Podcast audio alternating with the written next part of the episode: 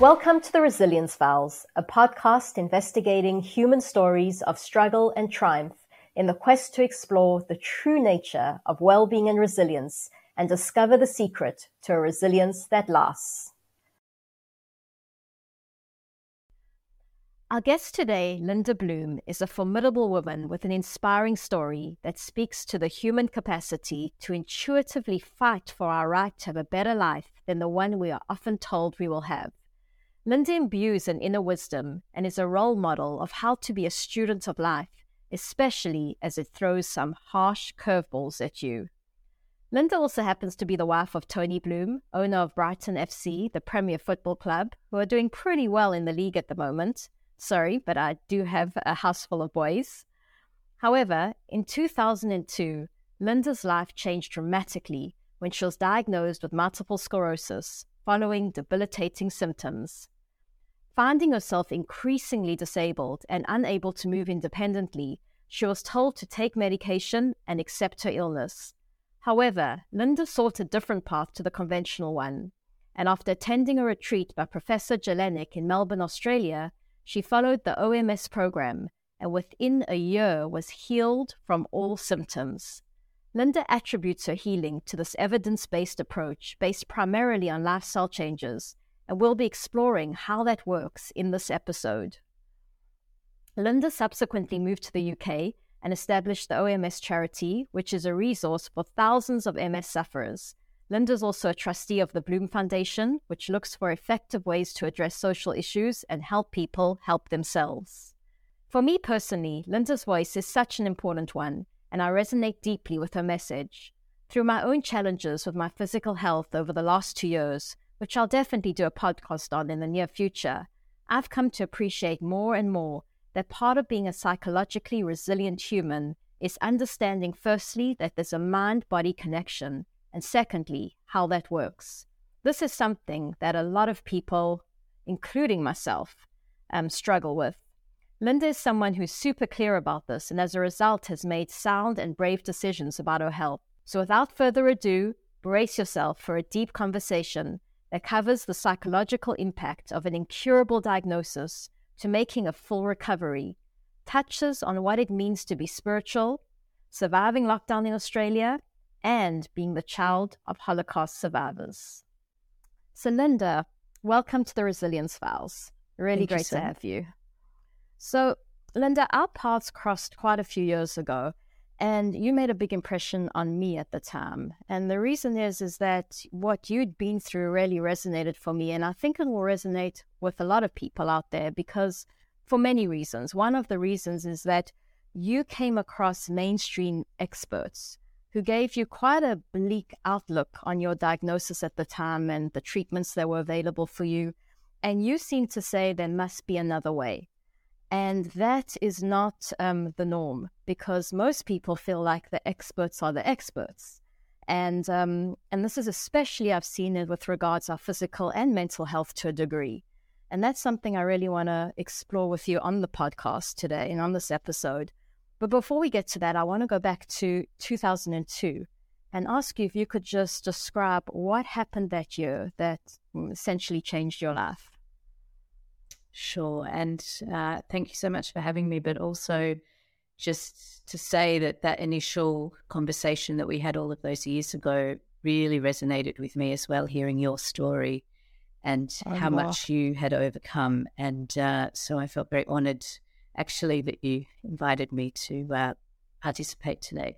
Oh, thank you. Um, but to go back in time, uh, 20 years and about two weeks ago, actually, oh. um, I was I was at work one day and um, I started getting numbness and tingling sensations kind of coming up my legs.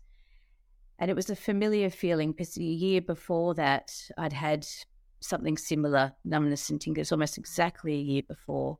Came up my legs. I felt it was really weird. Went to see a, a doctor and sent to a neurologist who said, "Don't worry about it. Come back if it happens again." Uh-huh. And a year later, uh, it was happening again, but it was uh, much more dramatic and um, it was happening much quicker. Um, so the numbness and tingling that I had started spreading through my body, through my hands not my arms. I had this uh, tightness in my chest. It was like painful with every breath. And um, I knew something wasn't right. And so I went to see a neurologist. And after having some tests done, I was told that I had multiple sclerosis. And um, yeah, the news was um, quite devastating, to uh-huh. say the least. Um, I was 28 at the time. I was kind of in the prime of my life. I was, you know, uh, living on my own. I'd actually just broken up from a seven year relationship. Um, wow. And um, yeah, here I was living living the life. Um, and then to be told literally from one minute to another that, you know, I've got this chronic condition. There's really not much you can do about it. It was uh, shattering, to say the yeah. least. How do you emotionally and psychologically take that in? I mean, I'm sure, I don't know if I'm sure, yeah. but I would assume there's shock at first because, you know, and especially when you go all the way back 20 years ago, you know, getting a diagnosis of multiple sclerosis probably very different to what it is now. I'm assuming. Maybe you can tell me. And and also, um, just the fact that it's not something that's curable. You know, it's yeah. not like oh, we can do something and make it go away. Now, how do you psychologically and emotionally? How did you process that? Yeah, great question. Um, I think you know, there have been many stages and iterations of that over the mm-hmm. last 20, well, not so much lately, but over those initial years. Um, and yes, you're right. There's no, you know, there still is no cure, uh, cure in inverted yes. commas. Um, and that's what I was told. There's nothing you can do. Come back when you're in a wheelchair. That's the kind of message that I was given. Um, and really shockingly, still people are given that type of message now. Um, there was at the time three medications available. Um, now there's a, huge raft of, of um, medications available. Uh-huh. there's been a lot of research in that area, so it's moved a, along a lot in the last 20 years. But uh, so when I was diagnosed, I was told, here are three brochures. Go away and tell me, you know, which medication you want to take. And at that time, it, it was all injectable and you could inject every day or every other day. Uh, the side effects of the medications were, from what I read, um, pretty horrendous. And um, it was a strange thing, actually, for me personally. And you alluded to this before, but um, I had this sense, which I really still can't even explain logically. Um, I, I, had always had a difficulty with medication myself that I didn't react very well to uh-huh. um, to pharmaceutical medication, and so when I was given this choice, I was like, but I, you know, it just didn't sit well with me. And yeah. so I made the decision not to take any medication. And that was yeah. a very personal decision. Whether I'd make the same decision now, 20 years later, I'm not sure. Um, and certainly, in terms of what we adv- advocate, um, you know, medication is very much part of the program for people who choose to take it. So I'm not saying don't take medication uh-huh. at all, but that was very much my personal decision and experience. And there was a sense that I was going to be okay, uh-huh. which seemed really weird because uh-huh. I was bedridden and I couldn't uh-huh. move off the couch for three months and I needed 24 7 care. And I moved in with my sister, who's, you know, a, a medical doctor, and she had two young kids, and uh, me under her wing, and you know, took me to the toilet when I needed, and helped me eat, and um, wow, yeah, it was pretty pretty scary stuff. So, and within all of that, I still had this sense that I was going to be okay, and that there had to be something out there that I could do for myself. I, I didn't buy into that message that there's nothing you can do yep. and it's a downhill spiral. Yes. You know, I actually get cold shivers when you said those words like, I knew that I'd be okay. And you said it wasn't a logical thing, but it was just like almost a deep knowing. And I relate to that so much because eight years ago, I got all these neurological symptoms, and the doctors were doing lots of tests. They were looking for MS and a whole bunch of things, thinking something was attacking, you know, the my neurological system. And I just got sicker and sicker. I had migraines and facial palsy and double vision and having seizures. And I was in bed. Um, I couldn't see or read or do anything. I couldn't have any outside stim- stimulation. And my mind got so quiet and I felt so deeply okay in those four months. I remember going for test results and my husband bursting out crying, like at times when the neurologist was saying the MRI is clear or something. And I had, I, I, he was living with an anxiety that I just didn't have. And I also had this deep sense I would be okay. And it was almost um, independent of outcome, you know, like what would happen. I just felt so deeply okay, which is and I, you know, later, you know, I'd already been doing the work I do, which teaches us that you can connect with a part of us where we know that we're okay inside, independent of even physical health.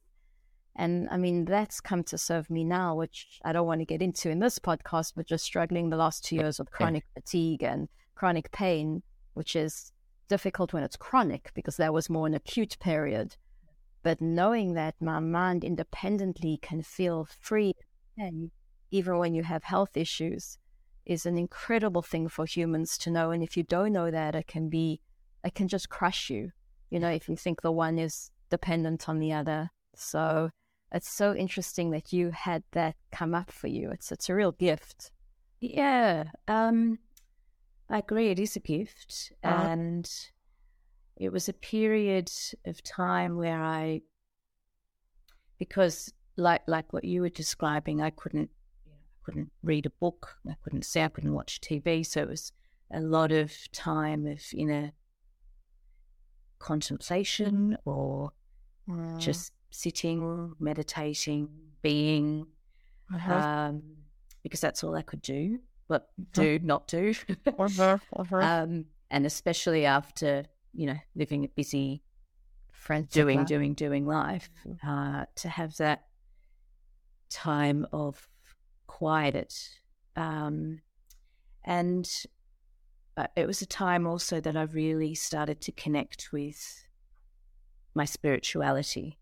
Uh-huh. And actually, to be honest, I'd say reconnect with my spirituality because it was something that I'd dabbled in, explored in my early 20s when I'd spent some time traveling and um, met some extraordinary people and you know someone who introduced me to meditation and oh. uh, had some profound experiences then and i'd kind of lost my way from that perspective spiritually and in some ways the diagnosis of ms felt like a, a wake-up call to uh-huh. reconnect with whatever that is um, yeah. something yeah. bigger than us. Um, so, and then a lot of profound things started to started to happen. So, and I want to talk about all the kind of lifestyle and changes and what you learned when you didn't go with the conventional route. But now that you've kind of brought it up, I want to just ask you about the spirituality piece because the thing for me is that you know I'm I'm a spirituality fan. um, um, but for spirituality to me is very practical in my life. Mm. And uh, most people, when you say spirituality or spiritual, and I know that you've said, I've heard you saying that the spiritual element is has been a big part of the healing. and and I believe it is a big part of any kind of healing we do. But a lot of people find it very intangible or nefarious. Like they don't know what it means or how to grasp it or see the link between that and physical or even psychological healing. Um, could you tell us from your perspective, like just a little bit more about that? Like, what was it about the spiritual you connected to? How, what did you learn? How did it help you?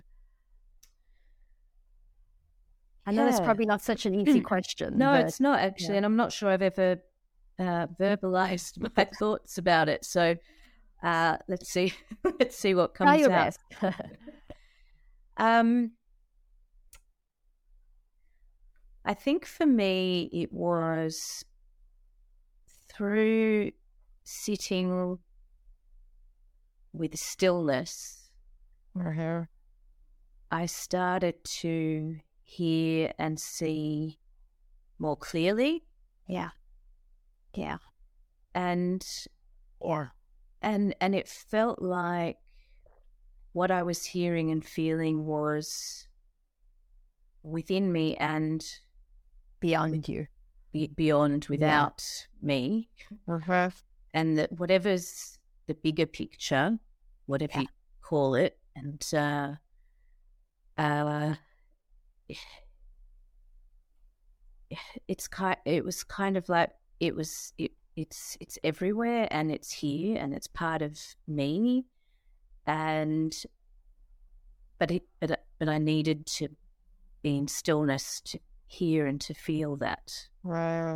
Right. Um, I'm not sure that's.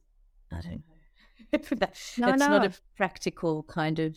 Answer, but I think it. I think it is practical. I'll tell you why. From my experience, is that when the mind quietens down, we have a wisdom, yeah. which to me, you know, and, and I always say on this podcast, I use the word, the God word. Some people are uncomfortable with that, but um, since I am, I'll use it for me. But that wisdom, almost a God wisdom or a higher wisdom, of which we are a part of that, as you say. It's yeah. almost bigger than us, but we're a part of it. Yeah. We hear it and it gives us information.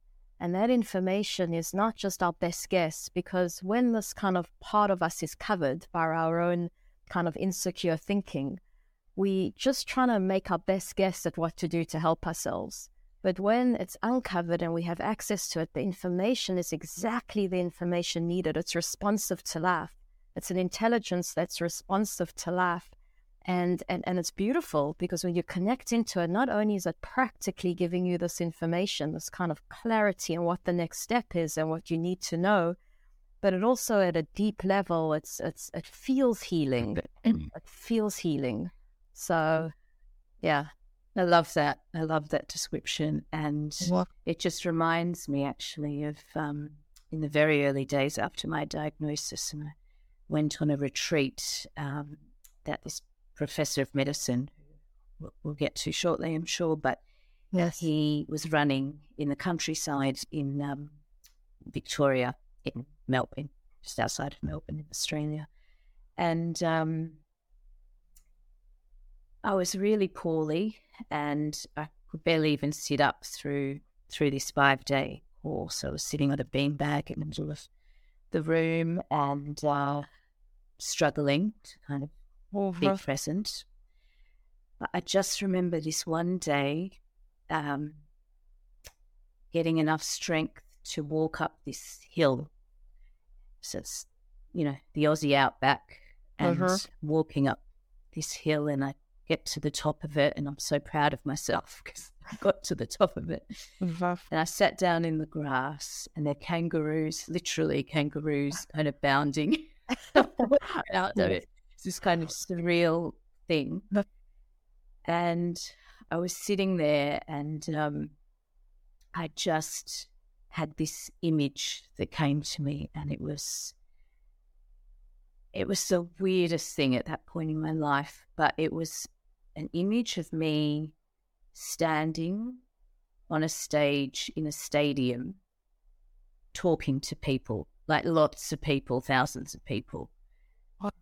And um actually I feel quite emotional thinking about that. But um it was this, it was like, you know, a message or something um, that I couldn't understand at all. But it was another sort of thing that gave me that feeling of confidence that I was going to be all right and that this had happened for a reason. Yes. And um, I just had to find out what that was. Beautiful. I've literally got cold shivers. I'm just like tingling on that. Gosh, um, very powerful. So, so, and I want to come to the professor because and what he taught you. But just before that, I was thinking this capacity to be able to independently think for ourselves and to see the way forward, um, in spite of some of the noise coming from the outside, is something that I've seen a lot of people struggle with. And um, and it is one of the qualities, you know, we share with young people and adults, but young people particularly, that is innate or built into our psyche, is that we have the capacity for this wisdom you were talking about, this way to think and to you know, and to respond to life and know what the way forward is for ourselves. Um, and taking in all the information around us, it doesn't mean that we disregard. We take that into account, but then we think for ourselves. But for a lot of people, we live, you know, we kind of humans live in a world where we need validation in order to feel secure. We think we need people to validate us and appreciate us. And so we get so confused by all the opinions and voices. Was there something was it just that this was such a big moment and, in your life and you kind of got quiet and saw another way forward or was there anything in your background or upbringing your parents the way they parenting you parented you that kind of almost cultivated this ability to think independently um, and unconventionally to a degree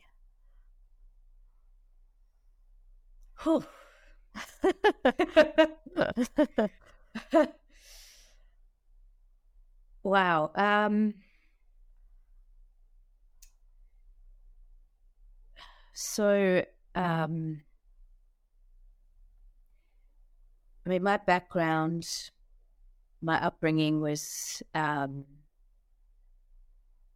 my family. My dad was a Holocaust survivor. Is oh, wow. a Holocaust survivor. Wow. Um, and my grandma uh, and most of the family were killed in the Holocaust. And they uh, from Hungary, and um, they survived the Holocaust. That's a whole other story. Uh, and then the Hungarian Revolution happened in 1956, and um, the Russians came in a bit like what's happening in Ukraine now, and uh, that's when they escaped. And they escaped. Um, so my father and my mother, um, in their snow boots, so the story goes, went into a registry office uh, and got married, and the next day escaped. Uh, and and then following that, my my grandma and my dad's sister, who was eight at the time, 16 years younger than her brother, stayed behind. And um, my aunt was crying every day and, you know, was so upset that he'd left. So they followed and happened to meet up in Austria and uh, came together to, went to Australia because they wanted to get as far away as possible. So when you ask the question, my thinking is how much consciously, unconsciously right. of past familial trauma impacts us and our generation. So that's kind of the historical piece. Wow. And then when I was six years old, um, my mother died of cancer. She had breast cancer and she wow. she died. Um, and then my dad remarried, and um, my stepmom um, suffered from mental illness. She had schizophrenia. Sure. And uh, so that was very challenging. Um, growing up, she was in and out of hospital and mental hospitals, and uh, and then um, she actually suicided five years ago. So, um, so when you ask the question, sort of, wow, all that comes to mind, and you know, I, I can't put my finger on which part of that story wow. had an impact, but I think having gone through, you know, quite a bit of adversity, um, I think that built a lot of strength. Yeah. Wow. Yeah. Not that I was conscious of that at the time, but in yes. retrospect, yeah. It, you know, in retrospect, actually, all of that was a blessing because it led me to, you know, where I am today. One hundred percent. You know, so we talk a lot about this the hero's journey, and that part of the hero's journey is when we encounter adversity. It's the grappling and struggling with that that makes us have to dig deep and and and and find these inner resources. And you know, mm-hmm. and as you say, you almost you know when you're younger, you don't realize that consciously, but that's happening because you have to find a way to make sense and navigate and go to school when this has just happened. You know, the incidences at home and you know, and and and and be in a classroom with kids who are you know having a normal life, so to yeah. speak, and that builds us. You know, there's a beautiful quote I actually have here. Um, by someone called Peter Crone. And the quote is Life will present you with people and circumstances to show you where you are not free. I'll say it again Life will present you with people and circumstances to show you where you're not free. And it's all these parts of us that are not quite developed. It's almost like we come up against them. We don't realize they're not developed. And in order to find more inner freedom, you know we we we need to move through them and learn something i mean we can put our heads in the sand and not learn anything and and that's also a human response but if we don't do that you know it builds us it it um, develops us we and it sounds like you know you had a lot of adversity um there, there was no kind of pampered you know protected childhood you know in the usual sense that many you know i think my children you know a lot of kids have where you had to deal with a lot. Yeah, and you say that, but also something that I had that I'm so grateful for that I know that a lot of people don't have is love. Uh, and I have always known that I've been loved, um, you know, by my mother. I don't remember much about her, but I know that she did love me. Um, by my dad, who's now 90 and amazing and doing push ups every day and just learnt to play the Are violin. you serious? Yeah. That's incredible. Your video, it's amazing.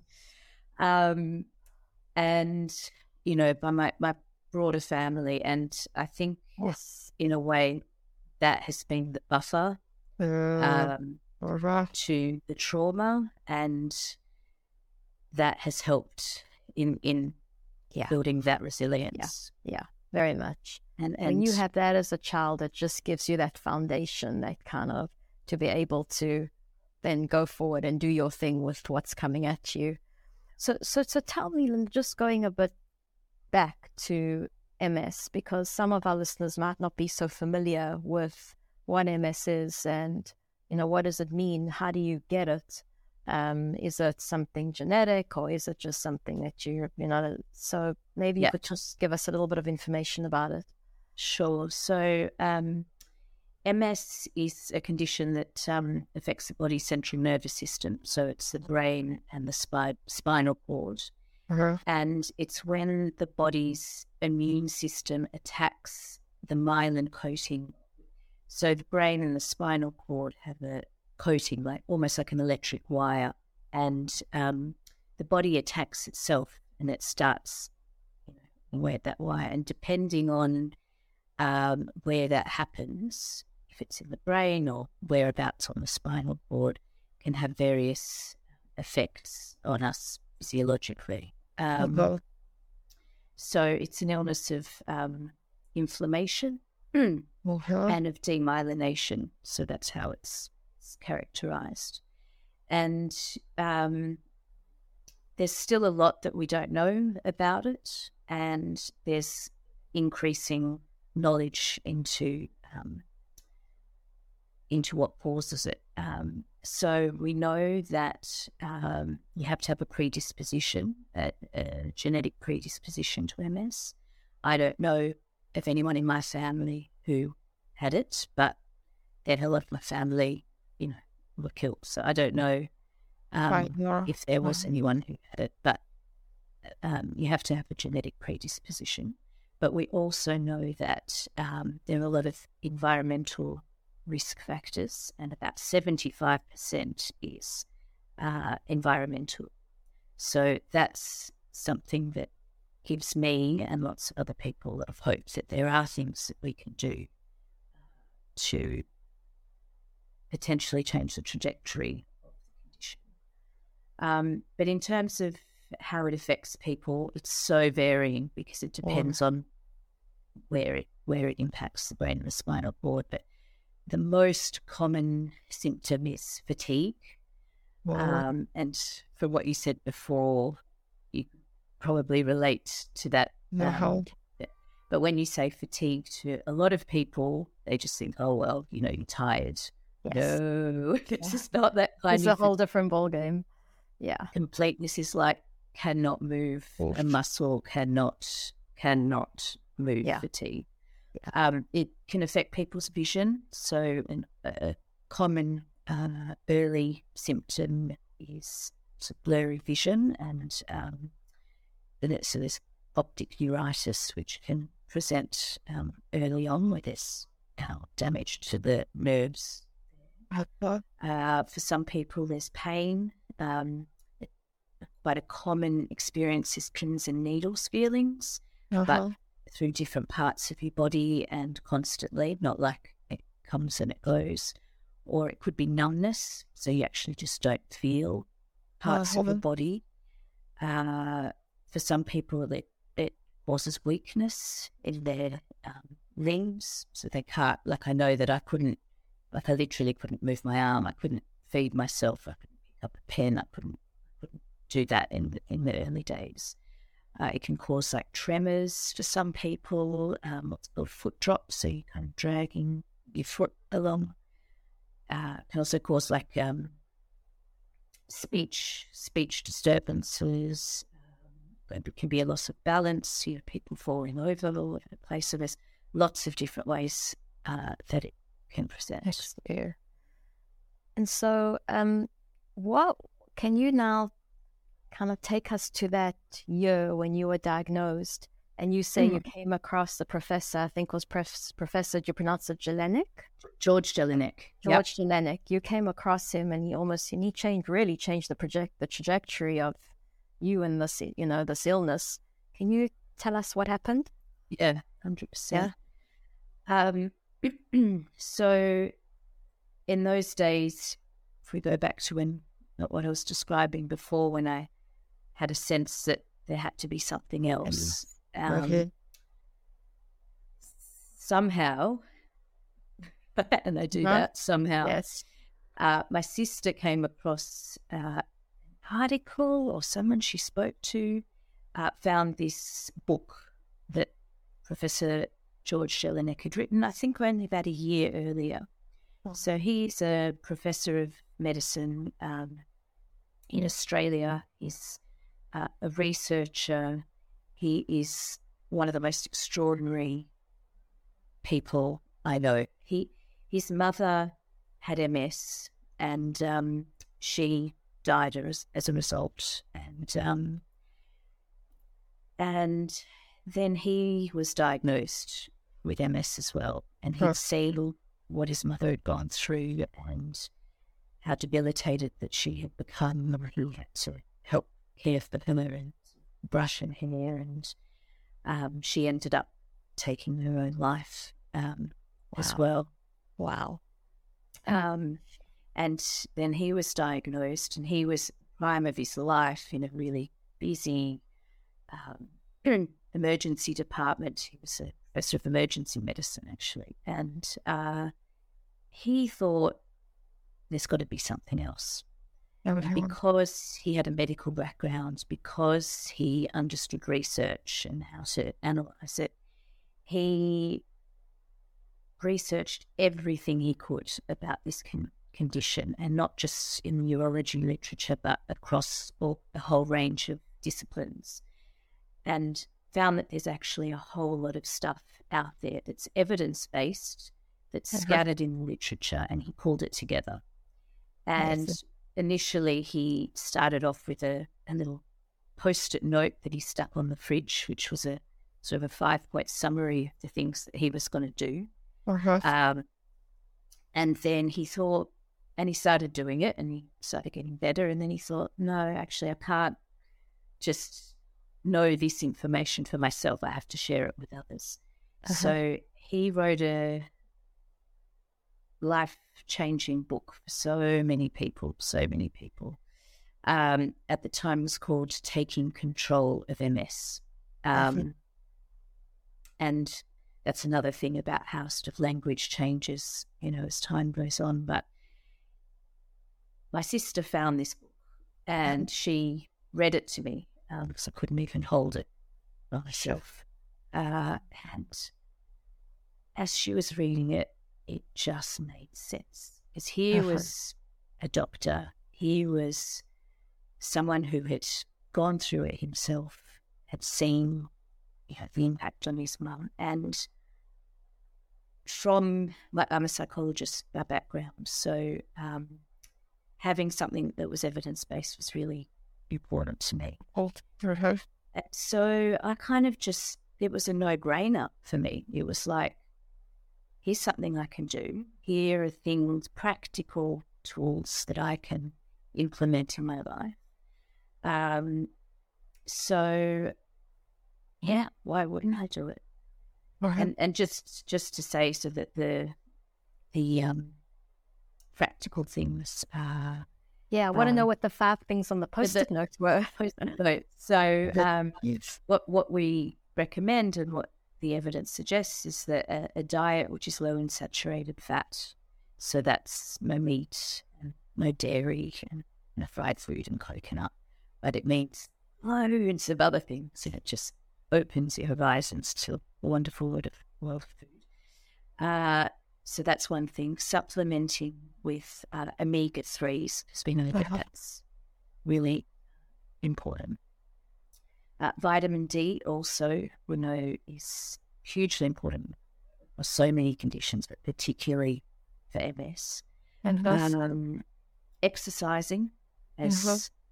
as you're able to uh-huh. and meditation uh, or you know stress stress management or you know so yes different with that what we were talking about before which is taking care of our mental and emotional space yes. and uh, as well as medication uh-huh. as as required so they are the steps and i just i just thought you know what like what have I got to lose, actually? yes. And there was nothing that sounded controversial or that had side effects, uh, negative side effects. I mean, heap positive side effects, I would say, 20 years later. Uh, and so, yeah, that's kind of, that was the start of, of my journey to wellness. So, so when you started to implement what I mean sounds like just really um, commonsensical last. I mean, we should all be doing that. We should all yep. be eating healthier, exercising, taking the supplements we need that our body can't produce itself, and yep. You know, and and taking care, as you say, of our psychological, you know, well being. You did you start to see immediate changes? Like how did how did that work? So, for me, um, yeah, I would say probably. I mean, it's not. It's this is the thing.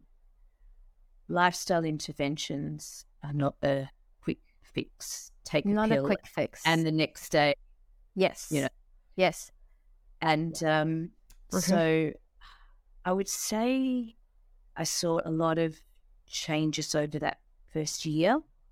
Yes. Uh, over the first month, there were some tangible things, but there were definite milestones along the way. Like I remember, you know, the first time I could take a breath and it wasn't painful. Wow. Yeah. And um, I remember, you know, like when I could tilt my head that way and it didn't feel like electric shocks were going all the way up and down my wow. spine. Wow. Oh, and yeah, so that it was kind of slow, slow and steady. And to be honest, it was probably about five years yes. uh, before uh, uh, most of my symptoms had had gone. Yes. Um, and yeah. So the thing I wanted to, because it's, I can definitely relate to lifestyle changes. Don't cure you overnight, you know, and even in my kind of physical journey, I've seen that it can be quite, um, at times frustrating because you're making changes that sometimes aren't so intuitive or natural or easy and you're not getting the results. Or sometimes you do and then you go backwards. One of the things that has helped me is that, again, like just connecting to this part of me that knows you're okay gives you kind of the freedom to just keep going with it and not feel a sense of urgency or needing a quick fix. and knowing that you can see that this is, it feels like it's a, the right um, direction. It feels almost directional rather than something that's going to. But a lot of people feel, I've seen, can't and, and I've even had my dips with this. So when I say a lot of people, myself included as well, I've had my dips and then had to get back on course. But I'm sure that a lot of people, especially when you're feeling so tired and having the pain, etc., um, that that will struggle to stick with it. They will struggle to find the perseverance and the patience. As you said, like I saw these little um, milestones of that gave me hope. Um, but do you find in your experience now, because, and I wanted to come to the fact that you've set up your charity, the OMS, and helped thousands of people, do you find that people struggle to maintain that when they're not getting the kind of quick results that, you know, they probably would like to see? Yeah, 100%. And, uh, you know, it's, it's not easy. And for some people, it's really, really hard. And well, for some people, it's too hard. Um, just what you were talking about before reminded me a big part of my own I think healing was about getting to know myself better. Like in the fast pace of crazy life, yes. um, it's so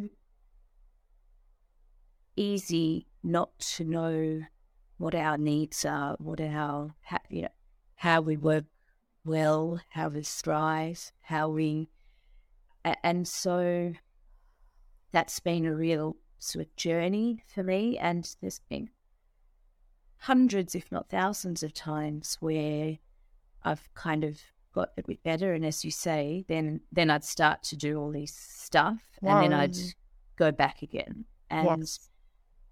gosh, that's been a real learning, a real learning. And part yeah. of the learning is, you know, I think being to not be hard on myself. Like I used to beat myself up and go, oh gosh, you know, you can't, just can't do anything by it. And look where you are now. And, um, but actually looking back now, each time there was like inches forward and then back and then a bit more forward. Yes. Back. Yes. Um, so giving myself permission oh, for that and really learning what, are, what were my triggers. You know, for me personally, stress was a huge one. So yes. if I had too much on, too much stress, and I could feel the physical symptoms. And it was actually something that I, um, because I studied um, hypnotherapy with my psychology course. Uh-huh. And, uh, in the early years, I was doing a lot of, sort of self hypnosis. And one of the things I kind of said to myself was if I'm doing too much or out of balance or whatever, I want my body to have tingling in my hands, right? So kind of programmed that in. So every time I had tingling in my hands. I was like, shit, I've got ting- sorry, I've got tingling in my hands. Um, but it was a sign, you know. It was like, what do I need to change? What do I need to rebalance? You know, where do I need to focus? Um, wow. So it was actually quite helpful. That's really interesting because I you told me before that when you start to get stressed, the first thing you felt was tingling because we'd spoken about this mind body connection and how you, you cannot separate the psychological and physical. They're so intertwined, but we we do. We think they're almost separate.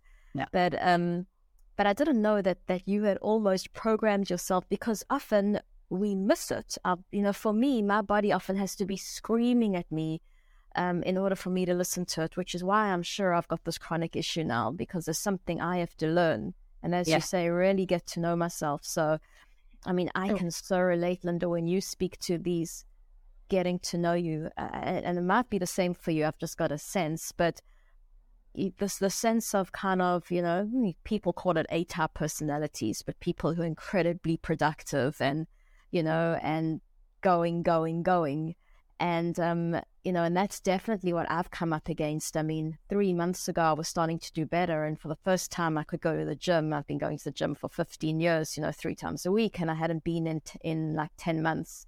And I was starting to go to the gym again, and starting to feel like I could function and not hit by a truck. And but then I got a bit too excited, and I had a trip to see my children, grandchildren, and gosh, I came back and the truck hit me again, and now I'm, you know, kind of backwards but it was just my propensity because you also get so excited when you have energy when you haven't had energy almost just your and your kind of status quo is to use it. Finding that balance and getting to know yourself and your kind of what i call off track patterns the way that our minds think in a way it's not in service to our health um, is uh, these lessons are not easy to learn for us humans. And and I think they're lifelong lessons. Lifelong really lessons. Really so do. with you. You described so it so beautifully because yeah, you're right. When we feel well, it's like we can conquer the world, right? And we want yeah. to do whatever we can and you know, help as many people as we can or to you know and then it's like yeah. And and finding that balance is the golden nuggets. I think. Yeah, yeah. Now, have you? Eh, can you just tell us a little bit about the charity you set up, and and, and I'd also love to know mm. if you could share your story, so inspirational. But I'm assuming that you've seen a lot of stories like yours that people that that these changes have changed the trajectory of of a person's kind of diagnosis and where they were heading with MS. Yeah, sure. So after sort of getting better, uh, okay. after those days, I met my husband, uh-huh. uh, who is English, and ended up ended up moving to London. Oh yeah, and um, it was interesting because in that move, I made a decision that MS was no longer part of my life, part of my story. So I didn't tell anyone about it when I moved here and okay. um, just got on with life. We had quite a, uh, um, well, we got married and nine months later, Josh was born. And I've just moved here and, you know, really know anyone. So it was all quite, you know. Well. And after he was born, because um, pregnancy is protective for for MS, MS, yeah. But post pregnancy, this uh, it's it's more common to have a relapse um, after pregnancy, and after I gave birth, I, I was not feeling well, and I was worried that I was having a relapse, even though I'd been well for so long, and um, I decided to see a neurologist and have an MRI. What? And the neurologist, and I was really scared, to be honest, at that point, because I'd been doing so much to be well. And I was like, what's happening here? What's happening? Uh, but the neurologist looked at my scans and found that the lesions that I previously had were no longer there. So had you known, like, had you tested in the years again once? Was no, I had. Um, it was well. I'd had two um, the scans in, in, in, the first two years in a yes. row, and then not since until this point. Yeah, and from a medical point of view, and at, at that time, it was kind of looking at it going, "This is really strange." And yes, here I am thinking, wow. you know, I've worked pretty hard for this, That's, you know, and yes, yes. um, it well, was it was a real indication that I was on the right track. Uh-huh. Anyway, around that time, uh, we went to a an event run by the MS Society here in the UK, and I just started asking people if they knew about Professor Jelinek, if they knew about lifestyle interventions. And they all kind of looked at me I was weird. Weird. And um and they said, Oh, we'll find out for you, don't worry. We'll find out. Uh-huh. And I went home that night and it was like an epiphany moment. It was like, you have to do something about this. And it, it, didn't come from me, it came from wherever it came. Uh-huh. But it was such a strong sense that I knew all this information, which you know, I was blessed enough to have learnt from Jelinek, that it would be negligent of me if I didn't share it. Right. So I thought, what am you know, how how do you even do that? What where do I begin? Kind of thing. Uh, and I just decided, kind of one conversation at a time, and then again, all these serendipitous sort of things happened. Uh, I called Jelinek. I said, I've just got this crazy idea. What do you think? Do you know anyone in the UK who I can speak to? And he said, uh, actually, right now, uh, my web editor, he just had a web editor to um, pull the information together, is on a plane between Melbourne and London to see mm-hmm. her mum who has MS. Why don't you give her a call? Okay. Wow, that's kind of a coincidence. Okay. And then I spoke to Lisa, and then she introduced me to another Lisa, and you know, slowly, things slowly, happened. things happened. Yeah, uh, and yeah, so we decided to set up as a, a charity. Okay. Um, and that was ten years ago. Just ten years ago, last month we celebrated, wow. and um, we're registered in the UK, the US, and in Australia as uh, as charities. And well, we'll have the links to your if people want to in the show notes. Yeah, yeah, great. Yeah. And uh, it's been an amazing journey. It really has, and touched, I would say, probably tens of thousands of people's lives. And incredible. You know what we're about is you know, empowering people to yeah. take control of their health um, you know, to, to be informed and to make informed choices. Yeah. And uh, and we also show them through our community and and the people who have been on this journey that living a, a full and a healthy and a happy life is possible yeah. after a diagnosis of MS.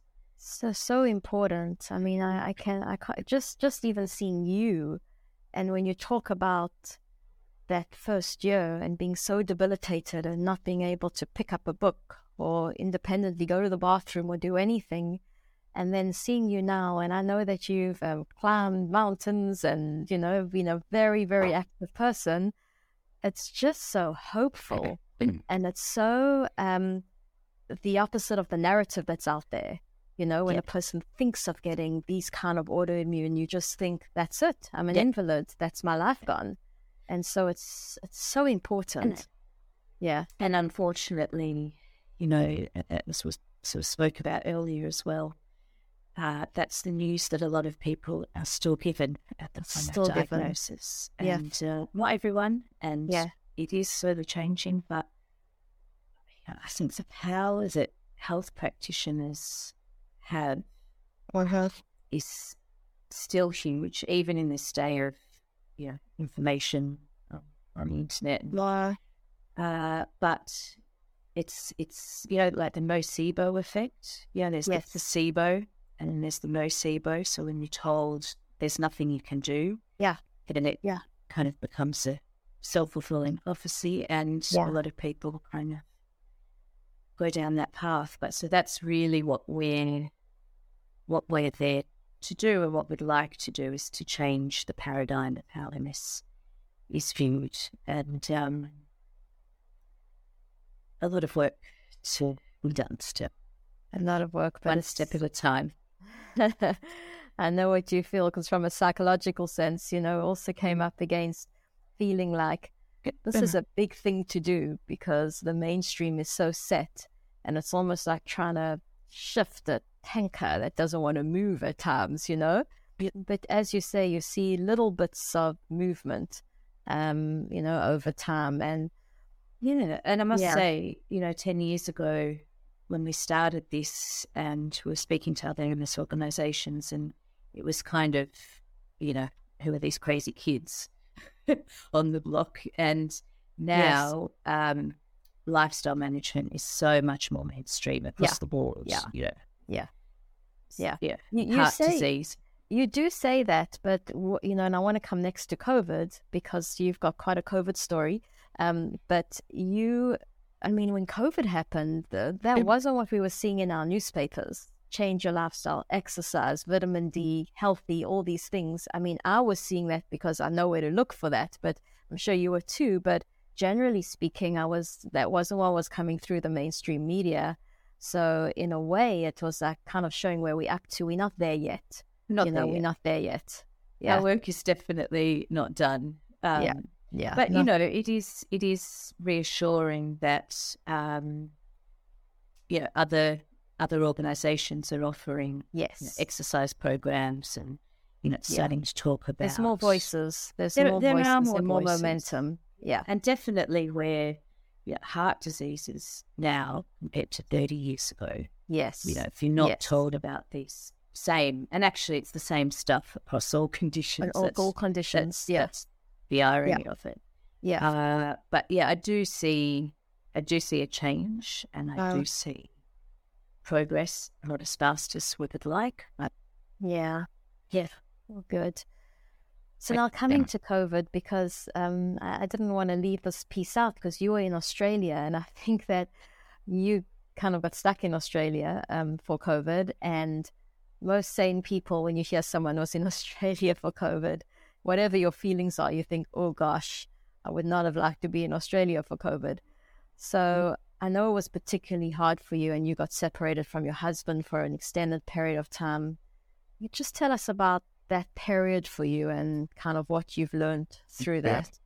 Yeah, it uh, wasn't what we planned, but then uh, I think that's what COVID's shown us is that life's what happens when yeah. you busy making up plans. But we had planned uh, about six years before to spend some time in Australia. All my family there and uh, really wanted the kids to have an Australian experience and to spend time with, with the family.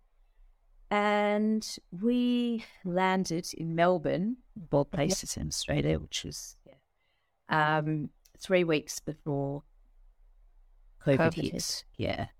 Yeah. And uh, we had no idea what that was going to mean, but, you know, the kids were starting at new schools. We'd gone there to spend time with the family. And um, we were supposed to be living with my sister and her husband, sharing the house. Uh, was supposed to be seeing her dad every day. Um, we were going to be all together as a family. And my husband, uh, Tony, he was spinning be kind of back and forth a bit of business.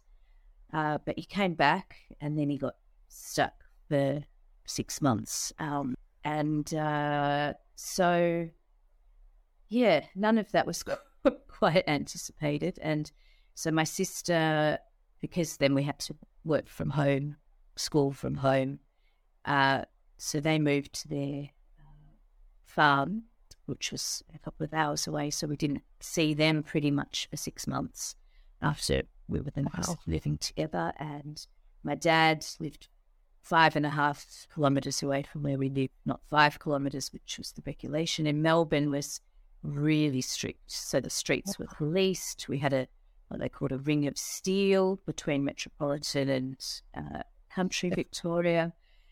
Uh, so it was hardcore. The curfew was at 8 p.m. every day. You couldn't walk with it, you know, you could only walk alone or with one other person, I think, at times for an hour a day. Gosh. Um, so, yeah. And then um, because of the time difference, I was working nights and uh, homeschooling days Yes. and not getting enough sleep and uh, separated from my support networks in the way that I had hoped to be. And uh, it was really hard. Um, also managing transition, kids were going through and that stuff. So I must say, I came probably as close as I ever have in my life to not cheap for it, having a mental breakdown of some kind. Uh-huh. Uh-huh. I got to a point where I was, I felt, felt like I was 24 hours away from my physical health completely plummeting. Yes. And it was a really scary place to be. Wow. Um, and so I needed to make some decisions, some lifestyle decisions about what I was going to do because I wasn't willing to go there. You know, Yes. been there, done that, don't want to do that. again. Yes. Um, so yeah, it was it was intense. Wow.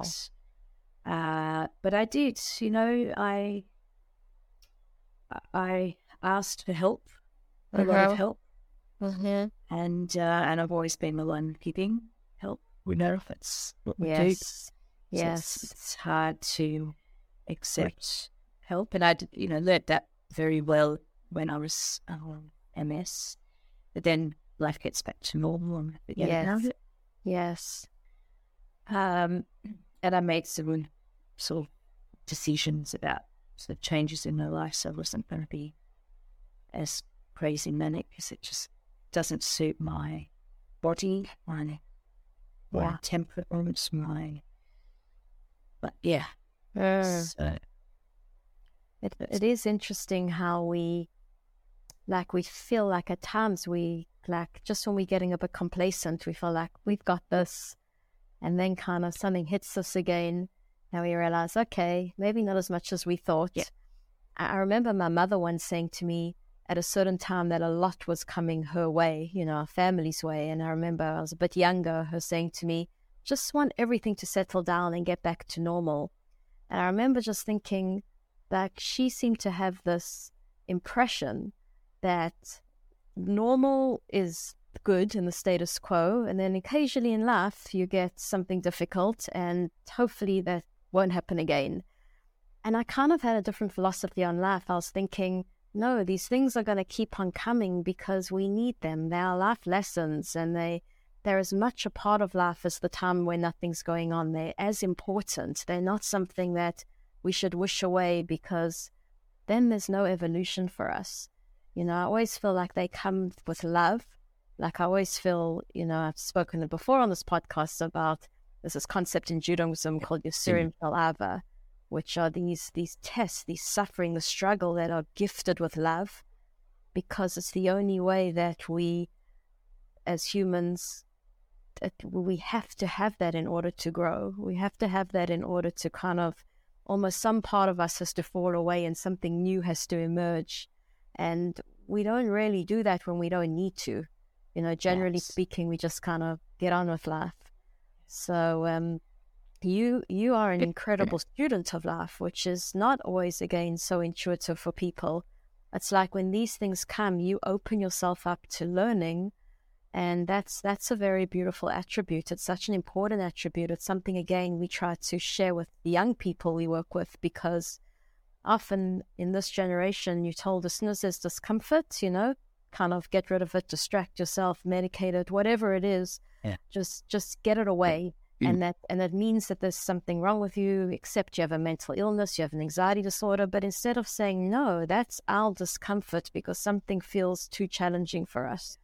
And unless we learn what that is and where our kind of the root of our insecurity and work through that, then we're not developing that resilience that we're going to need for life. It just keeps getting kind of pushed away.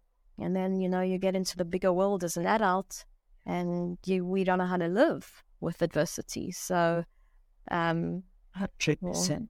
And I, I really feel like you know, life keeps us, as you say, kind of what we need to evolve at, at, at, times in our lives when we need to evolve, and and it is through the the hard stuff and the sticky stuff and stuff that we want to get rid of that growth happens yeah. But we need to, you know, find a way to to embrace it and um, recognize. I think that that they're gifts in a way. I mean, I, what, what? I certainly look back on my life and think that I was gifted with these challenges along the way because they've made me who I am and they've allowed me to do the work that I've been doing and whatever will come next, you know, yeah. and um, and it's each each step that that leads to the next one. So I'm grateful for all of it, actually. It's a it's a good attitude to have. I'm sure your um, you know, your mom is not here. Your dad, though, would be very proud. You know, you think of people who, you know, came you know, they cross their path, the greatest adversity, people kind of not wanting you to live, hunting you down, you know, and what they went through. Um, I think they'd be very proud of a daughter who has the attitude you have. So um, but Linda, I have to ask you because otherwise I'm going to get into big trouble. From um, I live with six boys. I mean, five are moved out of home, and a yeah. husband who are massive football fans. Oh my goodness! And so, if I didn't ask you about your husband, what it's like to be the wife of, you know, of you, Tony, for for those that don't know, is the owner of Brighton FC, who's one of the most successful Premier football clubs and um, he has got a lot of respect as a football owner because of what he's done with the club. And um, I just know that my family are big fans of, you know, we Man United well, fans, but they're big fans of Brighton. And not that against done. So what is it like to be the wife of a of an owner of, of Brighton? I'm glad you asked me that question and not the offside rule. Or I can, well, I can I deal with the offside football. rule. I can deal with that. uh, and given the fact that I'd never seen a game of football in my life before I met him. Oh wow. Yeah. So that wasn't his criteria, right? One of no, his... no, no, no, yeah. that wasn't. Um, uh, what's it like? I don't know. I mean, it's kind of weird because at the moment, Brighton are doing incredibly well. They're six on the table. Um, they're still in the FA Cup, and there's yeah, there's been a whole lot of press um, about Tony and about the club, and and read this stuff. Like I get the Google alerts and perhaps yes. I could read about what he's doing. Um, and uh, it's kind of weird to think, well, that's just my husband. You know, it's yes. like, you know, it's just like a celebrity. Dinner together. And so I don't actually think of him in that way at all. He's the most, you know, humble, down to earth guy, you know, I know. And um, it's an amazing family man, always prioritizes me, the kids, and um, and so yeah, you know, we go to the club and there'll be people when we're at a game who will stop him and ask for an autograph or take a selfie or something. I just think it's hilarious. so, I get funny. it. That's your husband. uh, this was my husband, you know. Yeah, yeah. And yeah. I'm very proud of him. I mean, he is he is amazing, and I'm very blessed. And back to sort of what you put out there, uh-huh. um, that was another thing back in the day when I sort of wrote a list of all the qualities that I'm looking for in a partner, I'm having had broken up from a long term relationship. And uh, yeah, pretty much pretty much ticks all the boxes. You've got those boxes ticked. Yeah. And. I'm sure the way you described him, you need to have that kind of groundedness to be the owner of a football club because of the ups and downs of the experience. I mean, it sounds like he's had quite a stable um, in in comparison to some others, but I'm sure there's lots of stuff coming at you.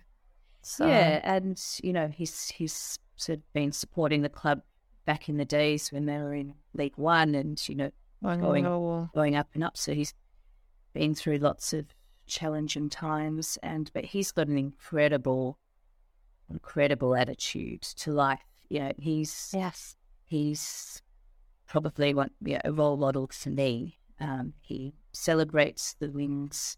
He, you know, lets the the losses go. Looks at what he can learn from it. Yeah, and that's what he's been brilliant at is creating a team of people in his business, football club, and you know, charity work that we do, and uh, all around who can can help support and track it. That's amazing, and I just I don't even want to bypass what you just said because it's such an important thing for.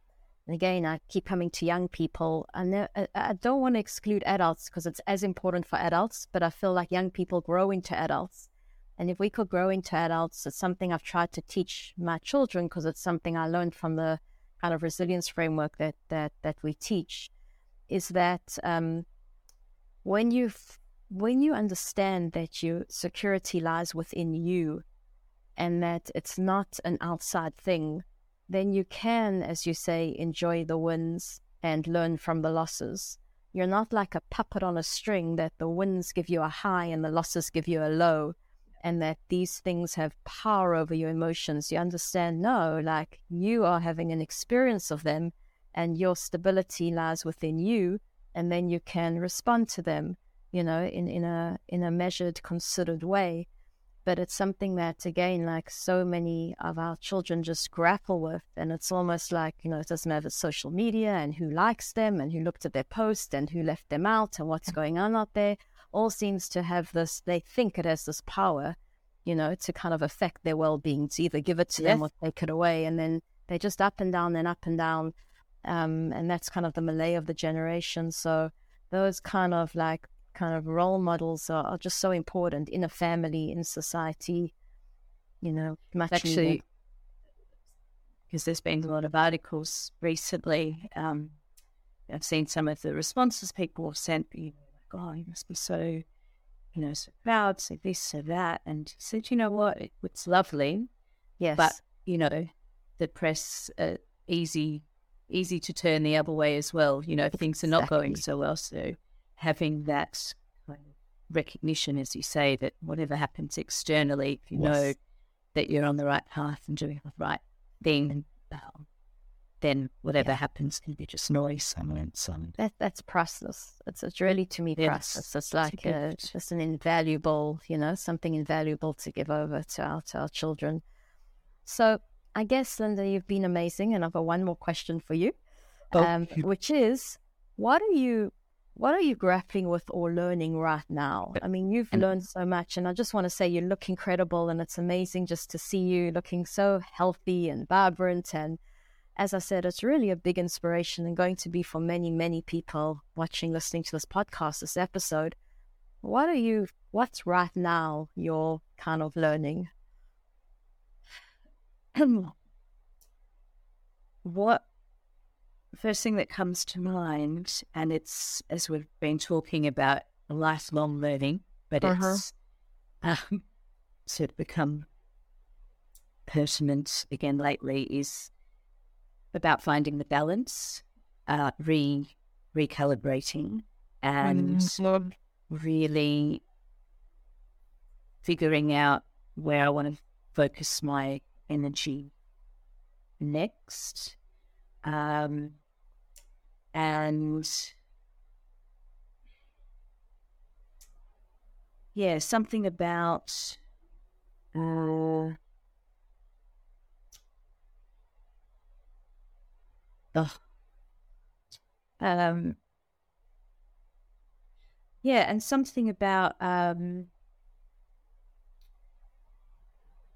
where I can have the greatest impact while still maintaining my needs of taking care of yourself, taking care of myself. Yeah. And not going back into crazy yeah. mode. So that's this yes. Something something around that of of this making a positive impact you know measured and considered way. What? Well, Linda, I want to thank you. There's so much wisdom that you share and that comes out of you in such a natural way. Um, and it just is so helpful across the board, whether someone's struggling with, um, you know, with their physical health or their mental health or just with life in general, because there's a message that comes across from you, which is that you're a student of life, as I said, and you're reflecting and you're working on it and you're realizing that that's, I think it's the most beautiful work to do. I always say it's not a, people think it's a difficult work or when really when I hit rock bottom, maybe then I'll kind of look at myself for what I'm doing. But I think it's the most important work and the most uplifting work. And as humans, we should all be curious about our psychological slash spiritual stress, physical functioning. It's it's you know it's who we are. We've got this one lifetime to learn about that, and you do that in such a natural, intuitive way. So that's really inspirational. Thank you. It's been a pleasure. Thank you so much, Terry, for the opportunity to have a conversation with you. Um, I must say, at the beginning of it, I no idea what we were going to talk about, and I survived. survived, and your hair looks beautiful. oh, Washing it helps, yeah. Yeah, it looks good. Uh, but also, just you know, to thank you for the incredible contribution that you make to the world and the wisdom that you share, and the children whose lives uh, and adults um, yep. you, you shape and um, you're an incredible role model and uh, it's a pleasure well, to thanks. to know you. Well, thanks, Linda. Thank you. I hope you enjoyed this episode. Please follow or subscribe so that you can stay up to date with our latest episodes.